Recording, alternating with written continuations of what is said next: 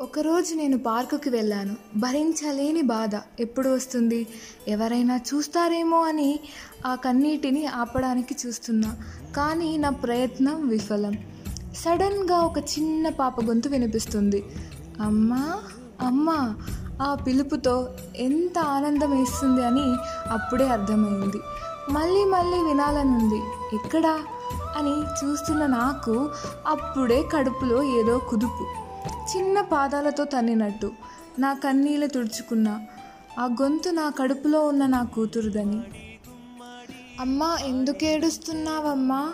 నా కోసమైతే ఏడవద్దమ్మా. నేను బాగానే ఉన్నా. నేను నవ్వంటే నాకు చాలా ఇష్టం అమ్మా కానీ కొన్ని రోజుల నుండి నీ నవ్వే వినలేదమ్మా. నువ్వు అమ్మమ్మ దగ్గరికి వెళ్ళాలనుకున్నా వీళ్ళు నిన్ను పంపట్లేదు కదమ్మా. నానమ్మ వాళ్ళు ఎందుకమ్మా అలా మారిపోయారు? మొదట్లో నిన్ను నన్ను మంచిగానే చూసుకున్నారు కదా. నీకు మంచి భోజనం పెట్టారు.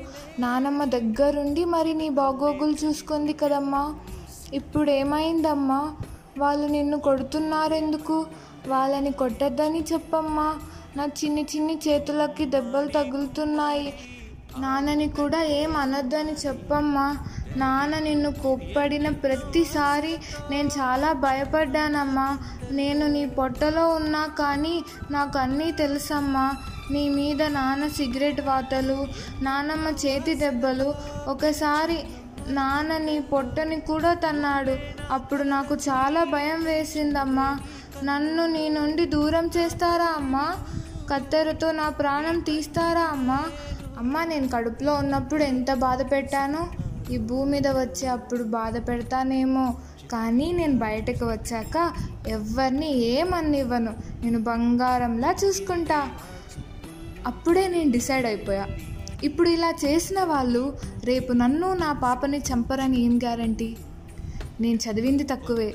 కానీ నా జీవితంలో ఏదో ఒక పని చేసుకొని నా పాపని నేను పెంచుకుంటా.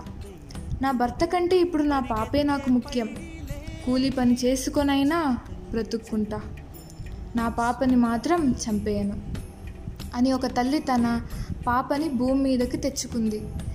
ఇలా పోరాడి ఆడపిల్లకి ప్రాణం ఇచ్చేవాళ్ళు ఎంతమంది ఉంటారు? ప్రపంచాన్ని చూడని పసి ప్రాణాలు ఎన్నో. Save girl child.